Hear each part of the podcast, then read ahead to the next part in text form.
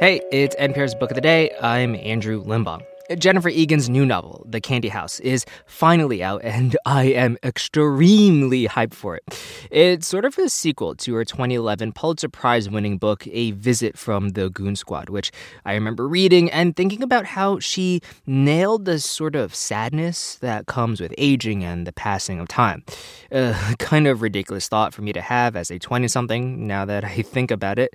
But anyway, this new book tackles the information overload that is our present day and our undying need to be seen as full and authentic people.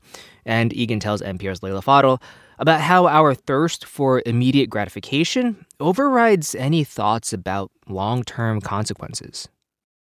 If it were possible to relive your memories and the memories of others, would you?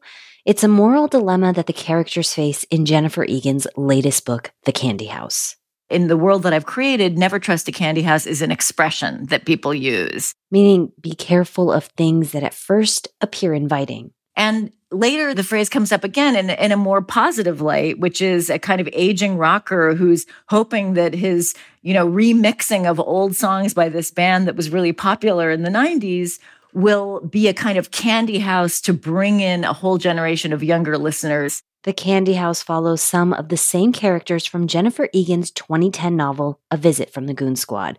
Their lives overlap, but she told me their backstories stand alone. When I was in one person's story, I didn't worry terribly about how they were connected to everyone else in that same way that our own sensibility, we are living our own lives and not necessarily thinking about the lattice work of connection around us. But I do think social media has made a lot of people more aware than they were before of the connections among us. This general sense of things being connected is mm-hmm. something we live with more and more. And it, really has kind of a technological origin. Right. And that's a huge theme in, in the book. Let's get into one of these, the characters, and that the novel opens with Bix Bouton now a successful tech entrepreneur who can barely go anywhere without being recognized. Tell us about him. Well, he appears very briefly in A Visit from the Goon Squad, where he predicts the impact of social media. Right. And he talks about how everyone will be connected. So I knew when I wrote that, that I had a feeling that he would go on to invent social media. And I wanted to revisit him after he had done that and achieved that sort of first name tech icon status. But the situation that I found myself exploring is Bix at 41 unable to come up with a new idea? I mean, he feels like his everything he's done is nothing if he can't come up with something new. So he ends up disguising himself and going to a discussion group, right. hoping that somehow the conversation will spur an insight that will get him past this mental block. And it actually ends up working. So the machine that he ends up inventing allows people to externalize the entirety of their consciousnesses onto a cube for all kinds of practical reasons. They can use it if they have a brain injury, they can reinfuse healthy memory to uh, solve that problem. They also have the option to upload all or part of their consciousnesses into a collective. Right when I was reading this idea of like you you're putting your memories, your most personal thoughts into a box and then you have the option to share them with the world and people were doing it and you're just asking yourself why would you put your most personal thoughts out into the world like this with no control over them?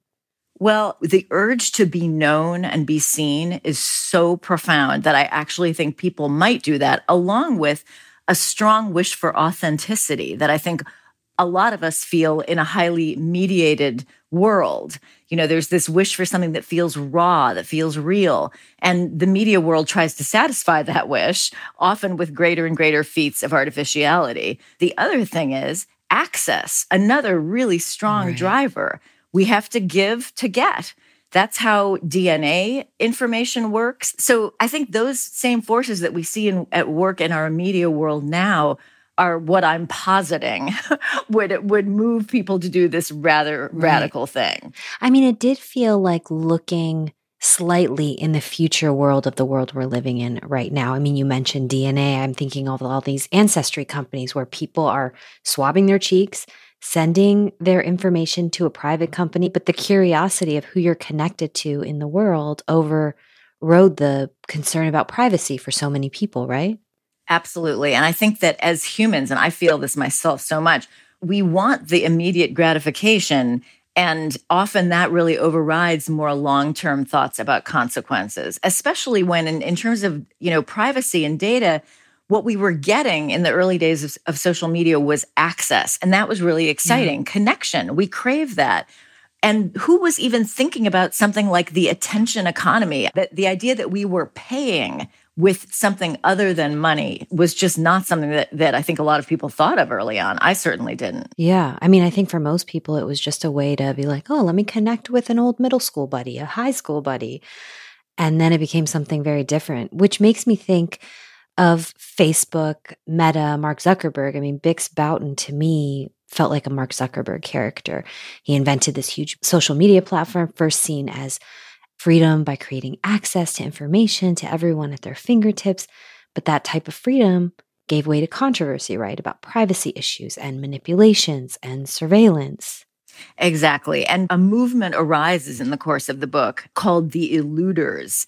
And right. these are people who not only don't want to participate by sharing their consciousness or uploading it or anything, but people who don't want to inhabit the identities that they have in the internet. In other words, because of everyone else's memories and thoughts that have been uploaded, everyone ends up being represented exactly as you say with um, Ancestry and those other DNA services. It doesn't matter if we've uploaded ours, there's enough around us has been uploaded that we are represented. Throughout the book, the characters deal with a lot of struggles people deal with, trying to find their place in the world, make their mark in the world, uh, falling to drug addictions, their stars rising and falling. And there's a lot around regret and redemption. I really believe that humans can change so enormously and can do so much. And I feel like the pandemic has really shown us that, although I wrote a lot of this before that.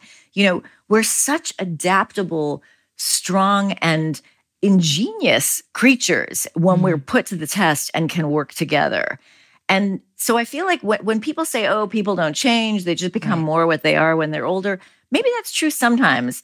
I don't think that, that it has to be that way. And also, you know, during the pandemic, especially when I finished this book, I felt so much dread and worry that maybe it was just also what I needed in that moment to remind myself that humans are powerful creatures and we can do an awful lot when we put our minds to it.